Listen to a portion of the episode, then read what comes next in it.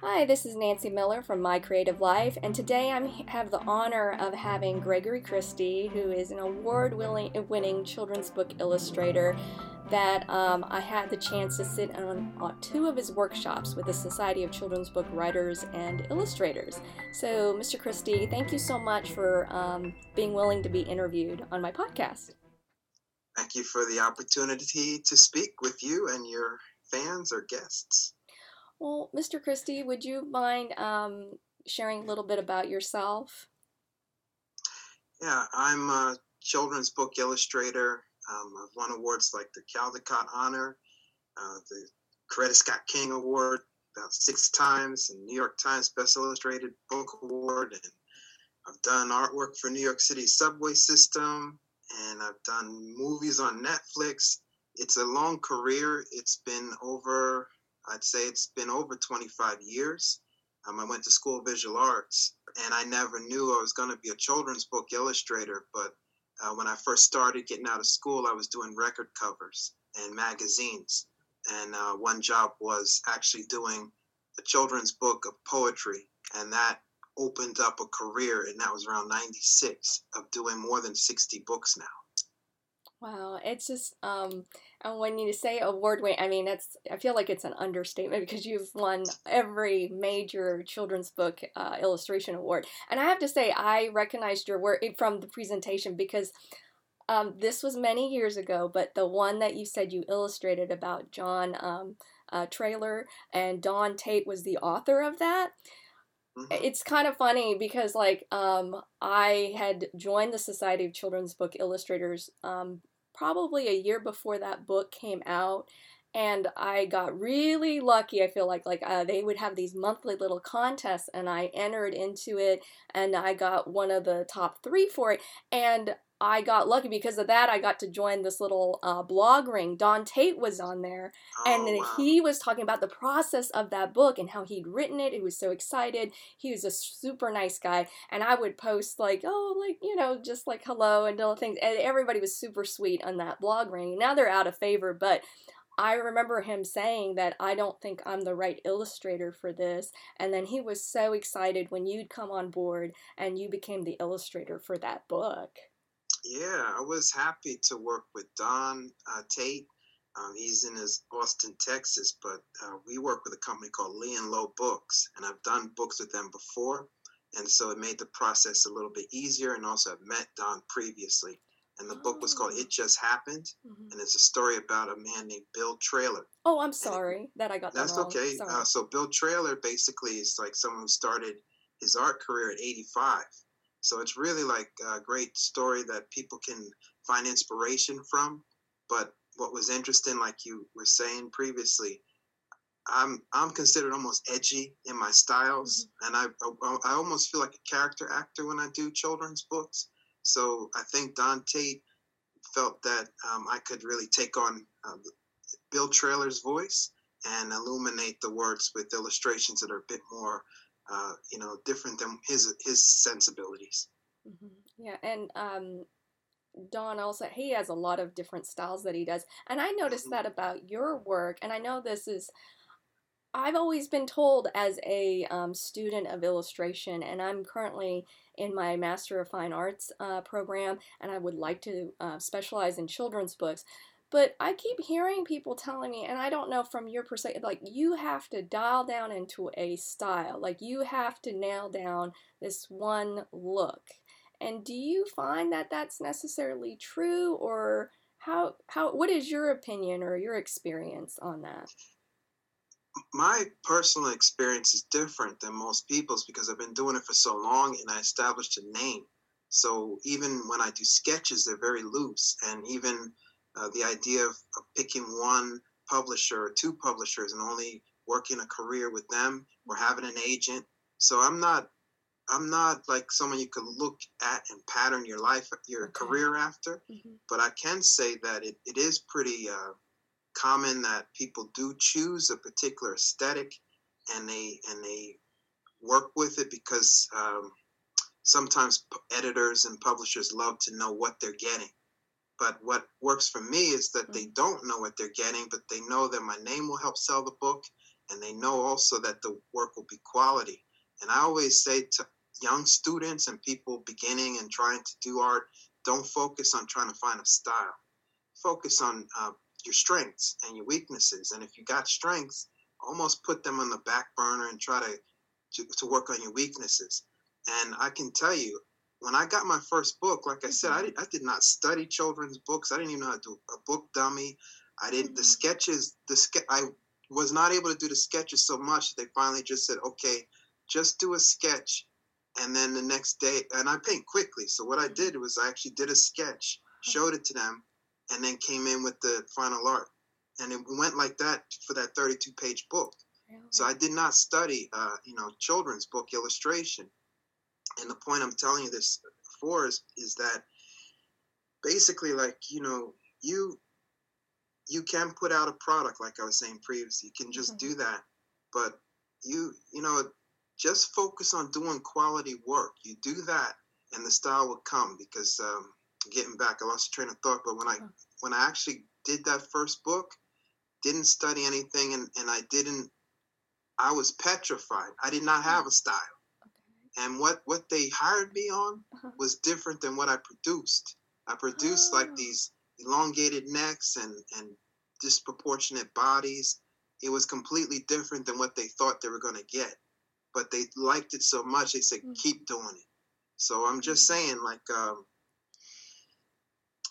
you know, I'm not going to say you, you don't think about having a style, but I would say that you should try to really focus on just doing, finding out personally what's best for you because it's my opinion in general to mm-hmm. answer this. You don't want to fall in line. You want to stand out.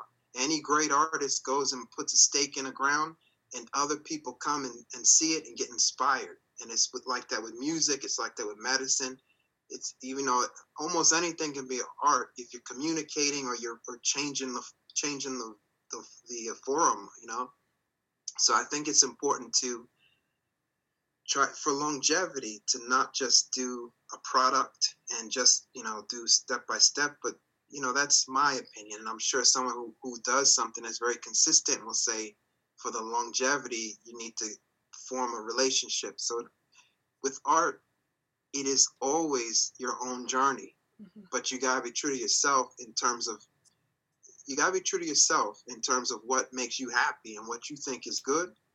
But you also have to be objective. You have to be able to look at something and realize this is strong or this is just for the moment. What I mean by that is the same way you go and look at pictures when you were um, 18 and then let's say you're 40 or 30 years old you look at pictures when you're 15 or 11 you're like oh my god my hair was crazy you didn't think it was crazy when you were 11 or 15 you thought you looked fly you thought you looked great and the same goes with painting sometimes you could do a painting when you're beginning and you think this is my greatest work i'm never going to sell it that's the mentality of an immature artist when you start to think that you have nothing else to produce better than what you've done you got more. You got a lifetime of work, and you got to dig deep. But you got to be able to look at your work and really objectively say it could be stronger. You don't have to put yourself down and say it's horrible or I'm not good enough. But you gotta you gotta know what can be stronger. That's what I say. Yeah, and I appreciate you saying it because I used to be petrified. Like you had mentioned, you were very shy when you were younger. Mm-hmm. I was painfully shy when I was a little kid. So art became a good avenue. And what even when I found in like um, in college, my first time around for my bachelor's degree, I was petrified of critiques. I was so like horrified. And there were times that later on, when I started doing the children's book route, I'd get offered things and I was horrified to put myself out there. Mm-hmm. I thought, why would anybody want to see me talk about what I do? Or I was just, it's not, you know, good enough. But you're saying about the knowing that it's not good enough, but being willing to make those changes, being willing to bring your work up to the next level and not competing so much like this was the mentality I finally had to get into. I was like, I'm not competing with everybody else out there. Yes, I technically am, but it's like I want to be better than the artist I was six months ago. Can exactly. I, I wholeheartedly agree with that. And I also tell because you know for a long time, I had a store, mm-hmm. an actual brick and mortar store, and I opened myself up to everybody, artists, parents, kids drawing that the parents didn't know what to do with. And so, I, you know, a lot of questions and things came at me, and it made me very philosophical. And I can tell you, I think the first thing to know before you start getting into getting, you know, selling your mm-hmm. work and, you know, becoming living off of it, you need to know your value. And you don't judge your value is not by judgments of what's out there, but it's by what you know is good. And like I love what you just said about you you're almost like thinking about what you know in the past and in, in a sense understand you're almost like competing against yourself in a positive way yes and i started like when I changed that mindset during this master's program, then I'm looking to get critique. And when mm-hmm. I get good feedback and critique from somebody, because I didn't realize at that point, and like you said, that immaturity of being younger and being self conscious, um, it was, it, like, especially I took this drawing for illustrators class, and I was like, I've been teaching for 11 years, but you it's different being a teacher versus being an art in the sense they're a little bit different from each other. I think you become a better artist when you can teach, but sometimes if you teach too much and you're not doing, your skills get rusty. So I have another friend that I met, she's in a different state, but her critique and her feedback always made my artwork go up the next level. And she's a fantastic artist. She is a person who is so skilled at what she does it's very easy for her to pick up like and then i would reciprocate because she was weaker on you know doing digital parts of her artwork so i would mm. give her feedback in that area and so when you meet other people who you can it's a symbiotic relationship of learning like how can we make each other better we're not competing against each other because our styles are so different from each other yes. and i appreciate what she brings to the table as a fine artist because she comes from a painting background sure fantastic. So I want to bring that into my work and maybe make it bring it to that level. So everything you said in the workshops, I was like, I feel like it hit on things that I was kind of realizing at this point in my journey. And it was great to hear that from a working professional artist who had such a long, you've such a long career. It is, but but I can tell you mm-hmm. this: it's start. I think that story is very similar for most artists. You you know, you feel a need to communicate, and maybe you don't want to do it with words when you're very young. I was shy. I wanted to talk to people, but I was very uncomfortable around people. But I knew when I drew something and put it up on the wall or showed it to someone, it was a way for me to speak to them or, or to connect. And so I think I, I say like this it's my opinion mm-hmm. that an artist, most of their life, they're, they're mastering their skills, but another great part of their life, they're mastering the ability to be around people, the ability to communicate, you know, beyond uh, just your artwork because I believe art is sold at dinner parties when you're dealing mm-hmm. with fine art and things like that. And also when you're dealing with art directors and editors, mm-hmm. they have to like you. They have to actually like your um, your working relationship is built on also if you're pleasant with them. You know, because if you're always arguing with them or you're yeah. doing things uh, that make their lives hard, they tend to just phase you out. And I'm saying from somebody been in the industry for a long time, and I've seen people that won even awards, and then you don't hear from them, and it's mm-hmm. you don't you, you can't underestimate the uh, you know the relationships you need to build with people in order. Because like I said, I'm doing this without an agent. So That's right amazing. now, you know, I I just got offers to do books, two books, wow. and so it's like in this time when companies that stocks are falling and things of all the people that are calling me and saying, "Hey, would you like to look at this manuscript?"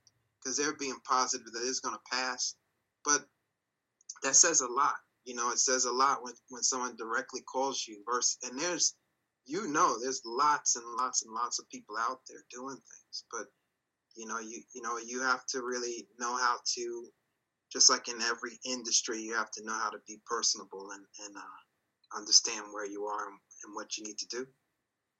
That's great. And you also brought up a point about being so good at your skill set of being an artist that mm-hmm. that being uh, like you're so good they're looking for that now do you find that because um, once again this goes back to because you do a variety of things from collage to painting and like did you just did you because i feel like right now i'm kind of in this period of sandboxing did you just kind of like just really intensively play around with it? Or was it kind of like during your period during your bachelor's degree or was it after you finished school then you kind of honed in to knowing like when it clicks? Like i feel like i'm kind of getting there because there's certain things i'm going like i keep going back to this. So how did you you know i know it's well, different for everybody. everybody's journey is different because honestly yeah. art school didn't teach me art. Mm-hmm. you know it, uh, when i was a little kid it, just like i started with crayons and then the next thing you know i'm looking at comic books and copying them to the point where people think did you trace them mm-hmm. so it's it's what I meant when I was saying mastering your materials mm-hmm. because the very beginning stage when I was very young, since I wasn't out partying or talking to people or going to play dates, not that they had them back then, but I was I basically was I was drawing and painting all the time. And when someone is doing that, you you get connected to your materials. It's like when you look at someone doing acrobatics or or playing an instrument, you think, how can you play that? If they've been playing it since they were three, or or doing uh, stretching their, their body since they were three. You know, they were contortionists by the time they were a teenager or they're virtuoso. And so when you're starting later or when you're, you have a mindset of, um, you know, let's say a person has a mindset of, I need to do this and that will happen. That doesn't work. I don't believe that works. Like, mm-hmm. I don't believe you can you can go to art school and yeah. get straight A's. Yes. But when you get out, it's really based on your portfolio. Mm-hmm. And then beyond that, it's based on your ability to be around people and your mm-hmm. ability to um, to market yourself. So because I started very just to, to get your question, yeah. because I started so early, yeah. I'm very fearless about yeah. trying things with art. I don't if it it it's I don't look at things as like um, I don't know this this is gonna fail or something. I think if I look at it as more like I wanna I want it to to give me a problem so I actually can see something new with the paint and realize oh okay I've, just learned a new thing not to do and to go forward with it uh, you know so the, I have a good sense of the materials and then it's almost like a game to me when I'm at a museum I do appreciate the art but my mind is ticking about how was that done mm-hmm. oh I gotta try that I get an excitement of I need to try and uh, incorporate that or I need to think about you know, using the material in that way. I never thought of, of painting in this way or mixing wax in with my paint or scraping with a palette knife or so I, you know, and, and I like looking at people's work and being like, that's acrylic. That's that came from working in an art store. Everything mm-hmm. I did was, you know, in my past mm-hmm. was to learn these materials. And if you start in later, you got a lot of work to do. You have to know your materials enough to not fear them. They have to become an extension of you, not something that you just think oh, I'm afraid of this, or this isn't going to work mm-hmm. this way, or it's not coming out right. That's a great point, and um, I it's just it's been an exploration, and I've thoroughly enjoyed exploring the materials and like I like the point that you brought out about knowing which brushes work better or even those you know those things really make a difference because being a teacher i've always been kind of on a budget and like they've always like you only get so much money. So i was always buying these really cheap student grade things for myself for my students and i was kind of like uh, like you mentioned those Kolinsky paintbrushes i bought some i tried them this past week and i was like oh my gosh this is See? such a change. Uh, the amount of water it would hold. Like, I'm not constantly dipping back and forth. I was like, the point on that was so fine. I was like, it's worth the money. Like, so I've been researching. Like, even tracing paper, like my drawing class that I took with my professor, she told me, like, don't buy this brand, buy this brand. And then I compared. I bought, I took it out. I just, you know what? Let me just look at this and I was like, oh, this is so much better and you're paying like 25 50 cents more but i would have always bought the cheap stuff because but then i didn't know the difference so yeah, yeah. you don't know until you, yeah. you really start to now here's what like i said i've, I've, I've been grooming myself yeah. to be the artist i am today so the first job i got was in an art store and that gave me that that's when i that early mm. lesson i saw okay this is a, a sable brush and this is a Sabeline brush, and this is a synthetic brush. Sabeline is from other parts of the body. A sable mm. brush, the really pricey one, is from the tail, mm. and they mm. actually reconstruct it right into the same shape. So you have a natural point that's put into a natural point, put into a ferrule, and you know I get deep enough to even want to know how how is it made? Can I make my own brushes? Wow. Uh, you know, can I take the cat hair and do something? I, you know, you want to Yeah. know. But That's awesome. but I like I like um, what I do because I'm excited by it. It's a passion enough to want to know material. So once I was in the art store, the next job was actually working for a newspaper, and they they I was interning there, Mm. and they it was a Star Ledger newspaper, and uh, the person who gave me the opportunity, her name was Bernadette Dashell, and she's like now at the New York Times. And the thing about it was, I was the intern, and I got to see what you drew, how it how it gets re when it's when it's uh, printed, how it's like different, and how you have to adjust for something you paint or something you draw, how different it looks when it's uh, when it's got uh, you know pixelated points and Mhm. dots or whatever you know for newspaper or when orange doesn't it's not exactly the same orange you painted is, is reproduced in a picture book. So i learned a lot.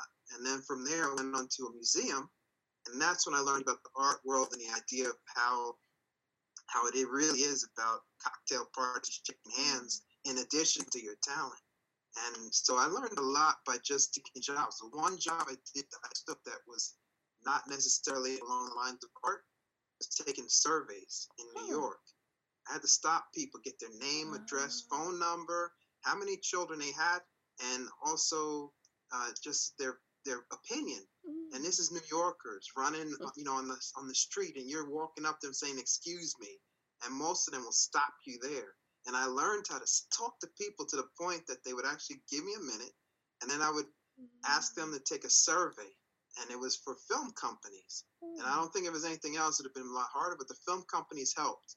And and when I first started, I stopped saying the name of the company that hired me, and I started saying I'm working for Paramount Pictures, and oh, Paramount. Mm-hmm. I'm working for United Artists. I learned how to talk to people, and that is invaluable. And if you mm-hmm. can ever get a retail job or a docent program giving speech, it will get you over your shyness or get you over your apprehension of, and it will help you be able to take your words and, and really just get them out. Some people do that easily, but for me, it was always difficult. I do it now a lot easier.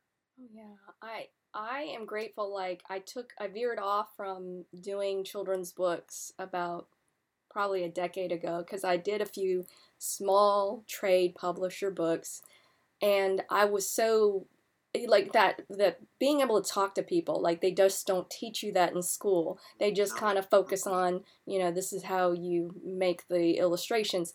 So the 10 11 year period that i've spent being a teacher I can now talk to anybody. It's it's kind of like the thing that I needed. I needed that Exactly. period That's great. because I never I thought I would ne- I- you know I was horrified that I would have to speak or do like a presentation and then once you I taught elementary art for 8 years and then I taught now high school art for the last 3 years and you know having different types of demographics of audiences like how do you Mhm. speak to little kids versus when you're trying to teach older kids and capture their attention? And then um even parents because with the elementary age students i have parents come in and out and having to present like this is what i teach your child over the school year in art and what the relevance is. So like you said you have to have a passion for what you're doing but you have to be able to communicate for people. And that's something like i do feel like i hope like i want to continue teaching and i would like to teach maybe possibly at the collegiate level like Mhm. I want to be able to bring those things that I feel like maybe could be improved upon for people who really want to seriously try to make a living at their artwork. Like, this is something that should be incorporated into the education. I agree. I, if if I were teaching again, uh, you know, I, I taught in the store. It Mhm. became a little art school too for everybody, from aspiring artists to little kids. But I would actually, you know, when there was a group, they all had to get up and, and speak about their work to the class. And it's like you just switch up, and just even doing public speaking to a small group of people is helpful. But I'll tell you something else that you know, and you know, it's, I imagine you want to know Yeah. about Yeah. things I've learned or thought about. Oh, yeah, definitely. I can tell you um, one thing that's another component, especially during times like this, is keeping your credit right. and also thinking about investing in stocks. They're Mhm. better than banks. Mhm. You know, the interest is better. So now later in life, I'm learning about these things. But while I was when I was in art school and I was in my 20s, I thought, oh, I don't want to be traditional. I don't think I'm ever going to buy a house. I don't even. Mm. It's not just that. Like Mhm. it, the other idea is like, let's say one day you want to open up a, a community center or an art school yourself, or you want to, uh, you know, open up a gallery. You don't know what you want. to You know what could what where this could branch off. And if you're just one sided thinking about, I'm going to be a painter for a gallery, why not own your own? Or why not, you know, and, and it's nice if you can end up getting like a, a you know, a, a loan from a bank or wherever. And so think about those things too, about for your future. It opens you up to being able to do other things beyond. Because I'm very entrepreneurial as well. I'm not just, I love painting and creating art, but I need a break from because I actually get a lot of work and it's back to back. Lecturing is, is great um, for me to kind of break the, break out of just painting all because I could sit here all day and paint. And if, if I was done with jobs, I could I could write. I mean, I could just stay in this house all the time. So I mean, this this is almost like old hat to me. Social distancing and staying inside is what I do anyway. It was, you know. So um, those are things to think about too. You, you know, it's great to think about also your financial future in in terms of personality, learning to speak, learning your materials, but also think about your finances. That's important Yes. because we do struggle as artists, and you and it's good to have options. It's interesting you brought it up because that's another thing they don't teach in, in school. No, The taxes, because the first year I did freelance work, it's like I didn't save for my taxes. I was didn't know. I was like, I was like, what? Ta- I just thought I got to keep. I was so naive. I was very. But then after that, I started doing saving like a third or more, and like now uh-huh. I'm very much an old hat because I just realized there are highs and lows and ebbs. So I'm very conservative financially because you just never know when things could dry up. And so there were things like that. They, you know, and I guess nobody wants to kind of bring that business side of it. But like you said, you are a business person, you are an entrepreneur if you want to make this a long term career, I feel like. Well, th- this is my gem Yeah. to people. You're a freelancer, Uh huh. but you can't have money coming from one source. You Mhm. can't. If you want to freelance, you better think of some other way to have in- income coming in. And it still could be creative. You could be given art lessons, you Mhm. could give lectures, or you could sell your work in products. You know, there's there's many ways, and you have to figure out a way that, you know, even if it's not making a lot, but you should own a few different. You should have different uh, streams of income coming in, Yeah. Um, and that's and get a bookkeeper if you can. oh, That's good too. yes.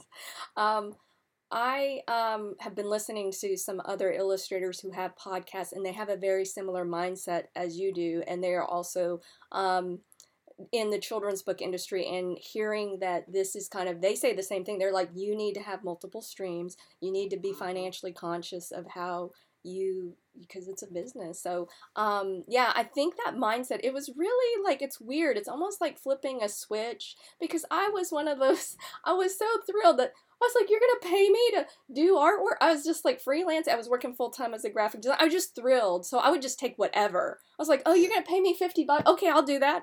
Oh, you're gonna pay me," and it was just for peanuts. And then I realized I was like, you know, I have to put a lot of work and effort and skill sets. And now I kind of realize because now I just say there are things that come up, and I just say no because I realize like well, I'm getting my master's degree, and granted, you know, I'm freelancing on and off, and I mean, I'm not a big name, but I have to spend a certain amount of materials, my time, I have to research it.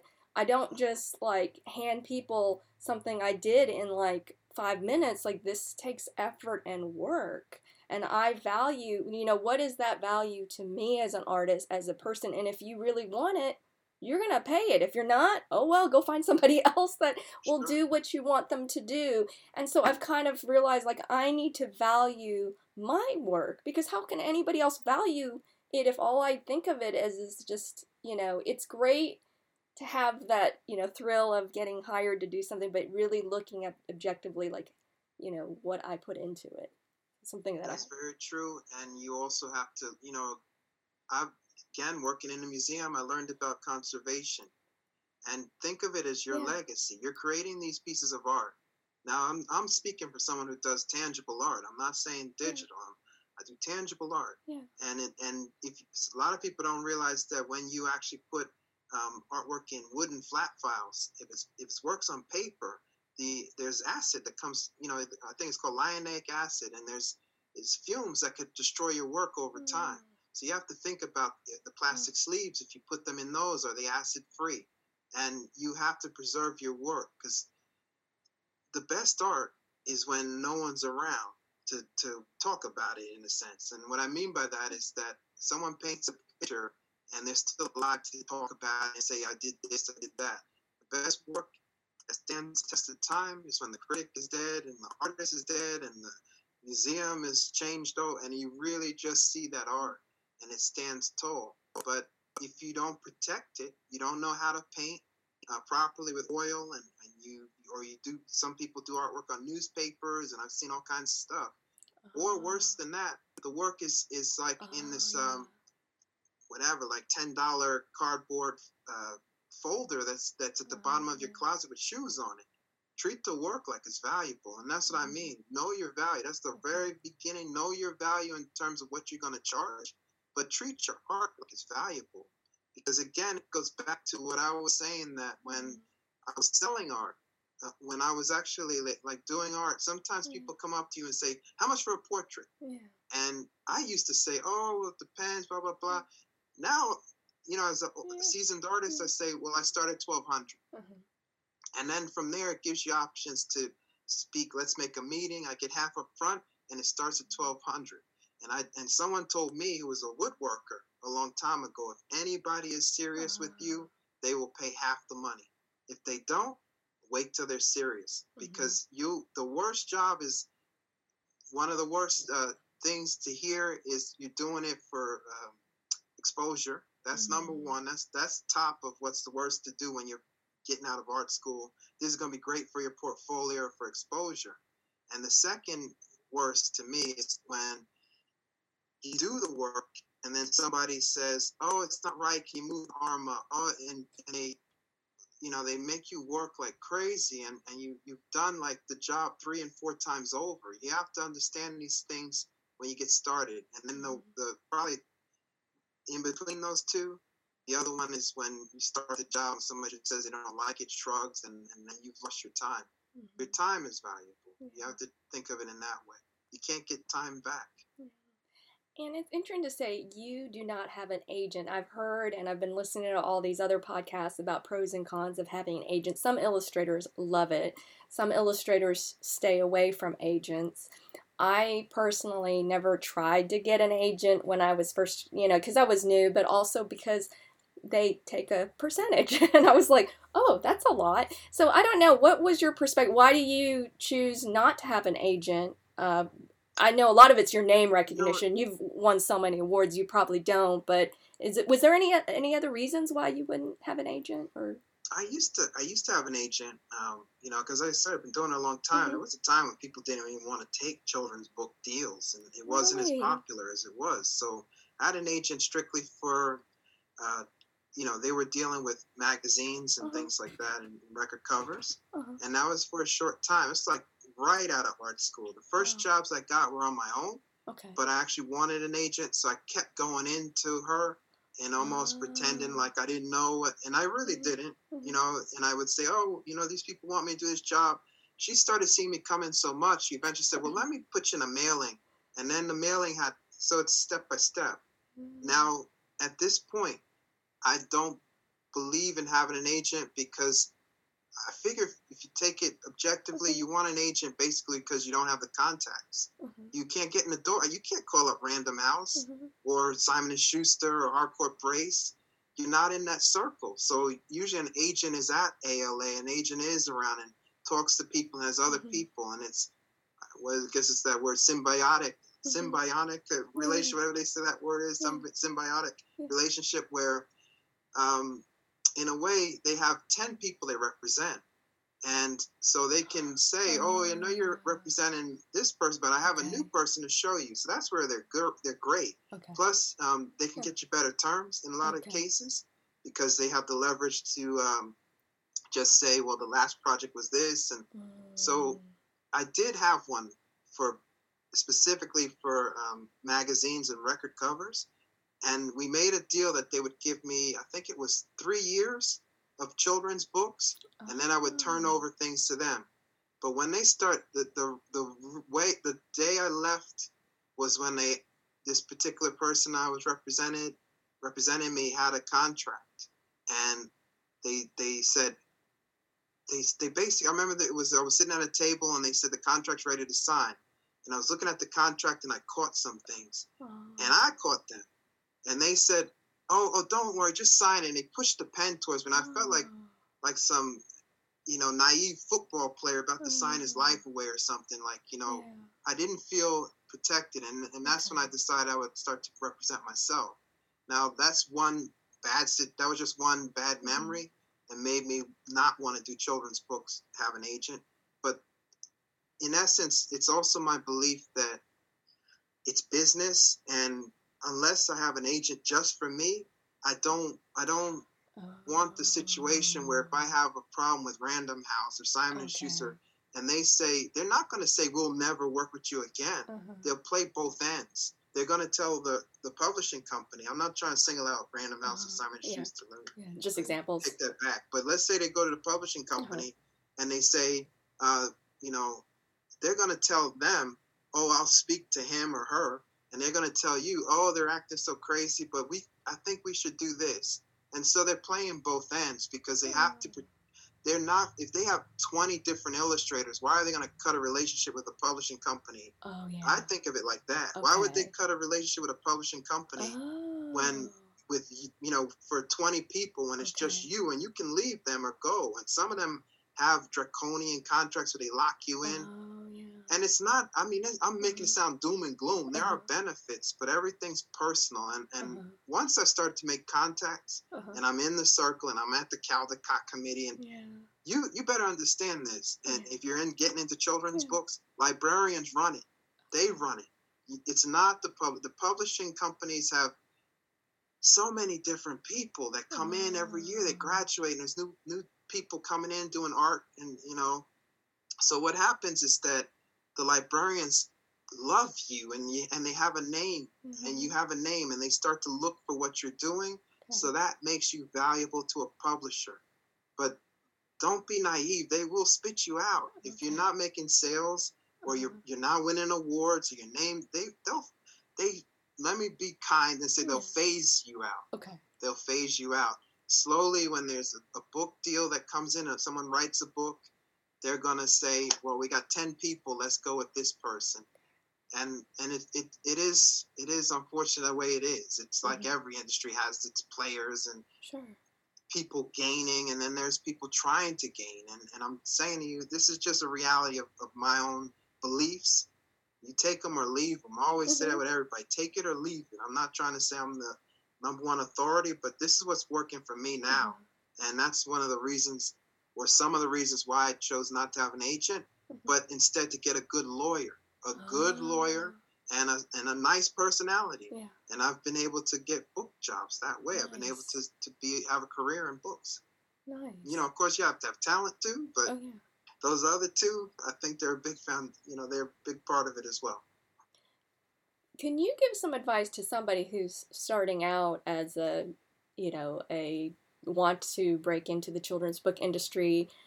Because, like, what do you think helps to, you know, because back in my day when I was in my undergrad, they would be like, well, send out the postcards. And, you know, I would, you know, it's ironic because I, I did get one book job from a postcard I sent. I got probably more exposure from winning this little Society of Children's Book uh, illus- Writers and Illustrators contest. They'd have it once a month.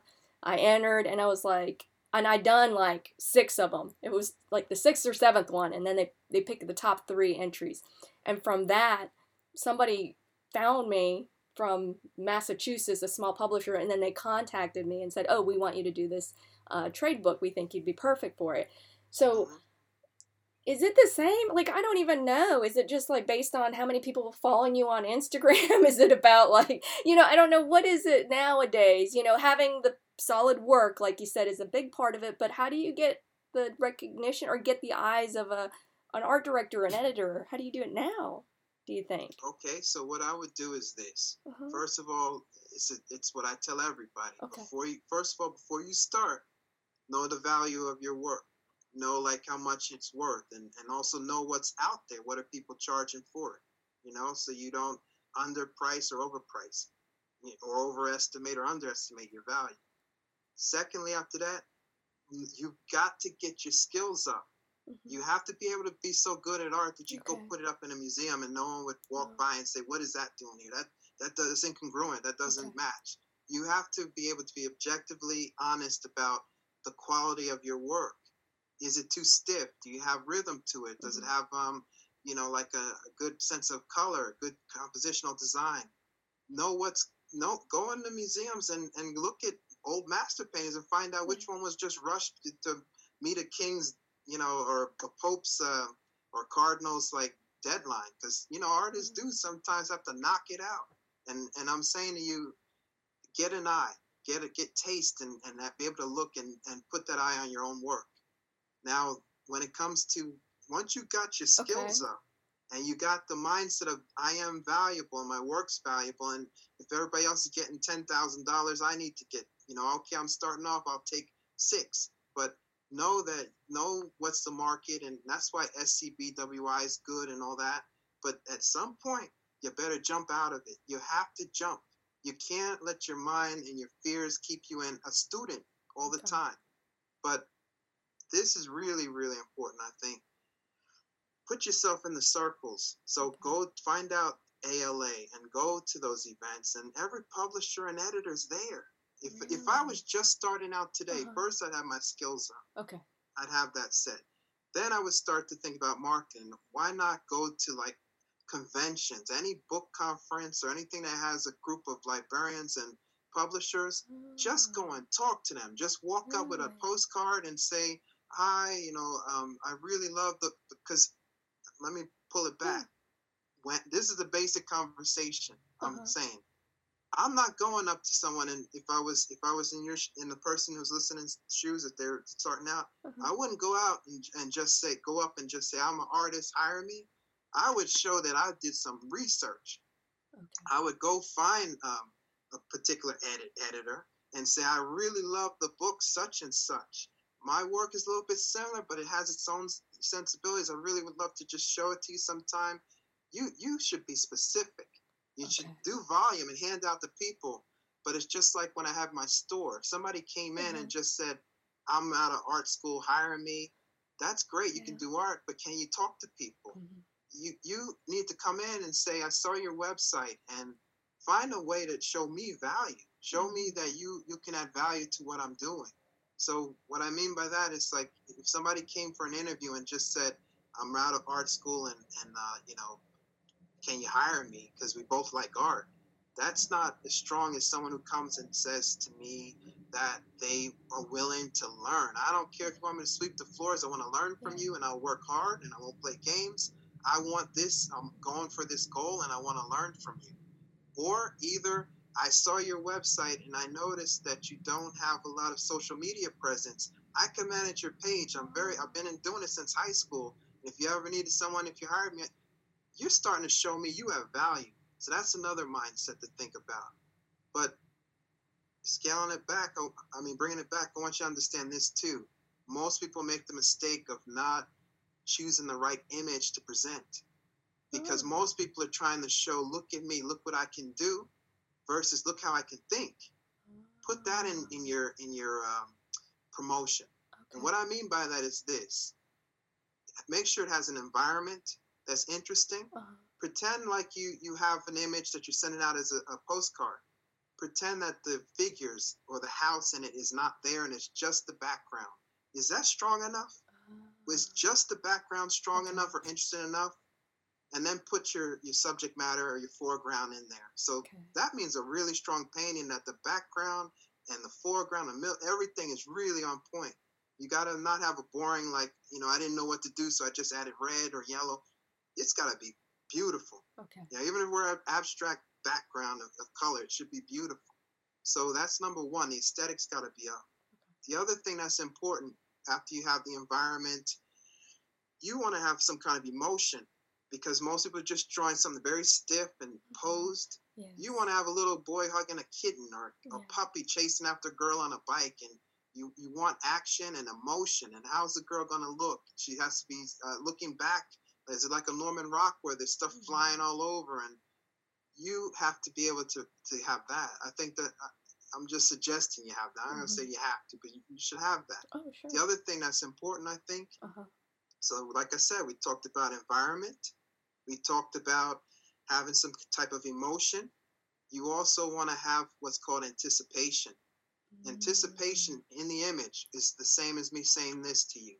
If I said to you, um, Pip was a very, very grumpy dog. Every day, Pip would sit there and snap at anybody who walked over to him. One day, his friend Patina walked up to him. The end. You want what? did- What did Ah, Patina say? What, what did she do? Your image should be like that. If you get an image like that, Mhm. that somebody looks at it and has to turn the page. Oh my God, that's a Ah. beautiful painting, and the the wolf is about to jump on that chicken. What's go- Mhm. you know? You have to have anticipation in the imagery.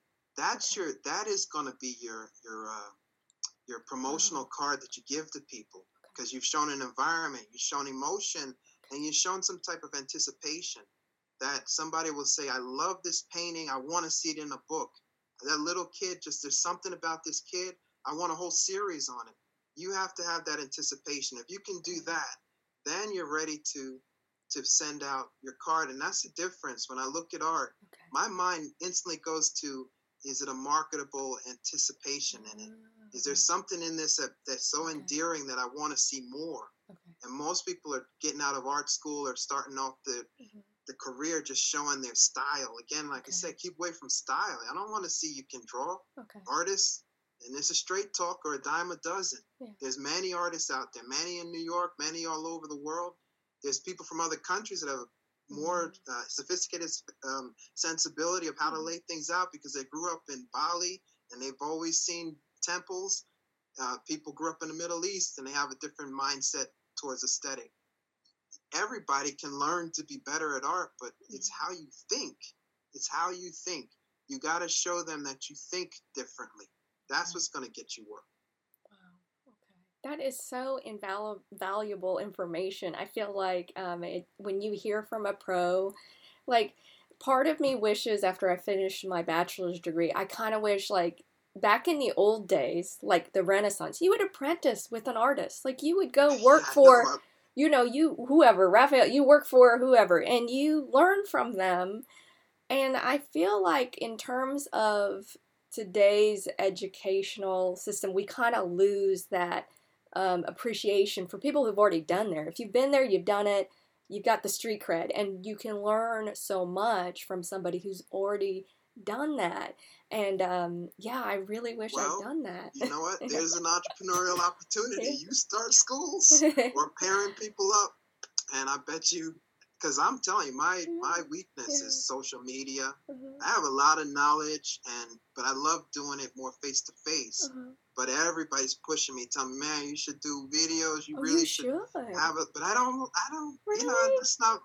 That's. I need some. Uh, Oh. you know, I guess some uh, 20 to whatever, 20 to 30 year old that's good at that, that Mhm. knows like, oh, because people tell you, oh, it's not Facebook, it's Instagram, and you should do this and that and make memes. And I don't know. So I'm a student too. I'm learning the new, because I'm saying I went to, I graduated, oh man, 93. I Mhm. graduated back then.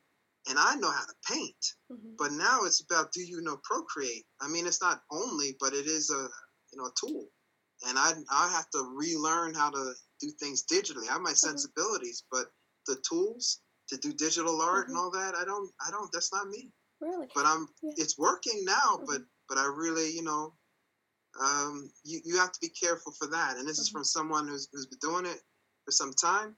You just like in I think it was an Oscar Wilde book. He, he Mhm. mentioned that somebody only is stuck in the 1980s or he didn't you know equivalent of that you know basically like you learn something so well that you only know it from uh, 20 years ago so a doctor may know a medicine but if he's not reading the journals or keeping up Mm, he he's he, you become irrelevant Yeah. And that's something else I tell people. You can get it.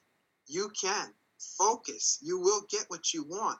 That's not the hard part because you just have to get your talent up and get out there and do those things I was suggesting. The hard part is maintaining it because there's Mm-hmm. always going to be a new group that, especially in children's books, that librarians are excited about. And you know, you you'll get respect, but you may not get sent to the conferences. You may not get to the point where you you get taken to ALA because they can choose a whole roster of you know thousands and thousands of people. Who are they going to take to go to ALA, to go to dinner with librarians to help sell those books? You know, it, it's really um, there is a part of that in it. You, you got to recognize that too, Wow. and you better learn to talk. You better learn to be confident about your work or personable about your your, your interactions.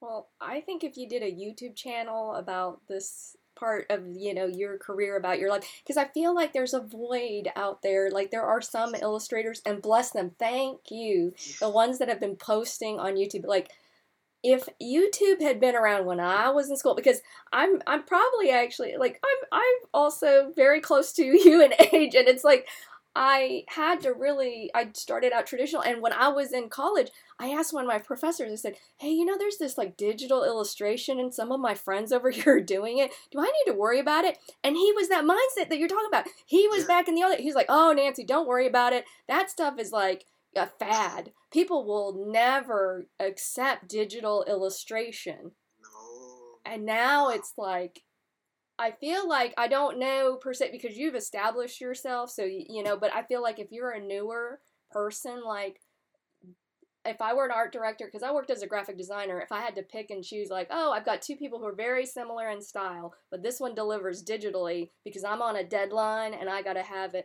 I would probably be inclined to go with the digital provide illustrator because if I'm very tight deadline oriented and I need to be able to work with somebody who knows the post production part of it, how it's going to print, that maybe that would probably be something I'd be more inclined to. Okay, so in my Yeah. opinion, I think that's very strong for, uh, let's say, Yeah. you know, editorial Okay. illustration Mhm. and even, I would say editorial il- Really? illustration Okay. because they, you know, Tight newspaper deadlines. wants that art. Children's books, you still have people who are in their 60s, 50s. Yeah, you have younger people too. But the, the fear I have is Uh-huh. is that it becomes too homogenous. Everybody's Ah. style starts to stay, stay uh, starts to have a, a melds into each other, and the person who's painting on paper Uh-huh. has a different feeling and look, a different Yeah. aesthetic. It's just different. Okay. And I can usually look at digital Yeah. art, and it might be nice, but so again, you know, it's really like you don't want to be like an old dinosaur and, Yeah. and say, "Oh, you got to use a phonograph." Uh, Forget about these CDs and Yeah. all that. But, but you know, you, you know, it's just, it's just like that's that's how it could be. You know, I, I think in terms of digital Yeah. art, it's it's a it's good to have a tool, but you got to be strong with it, and you got to separate yourself in that in some way.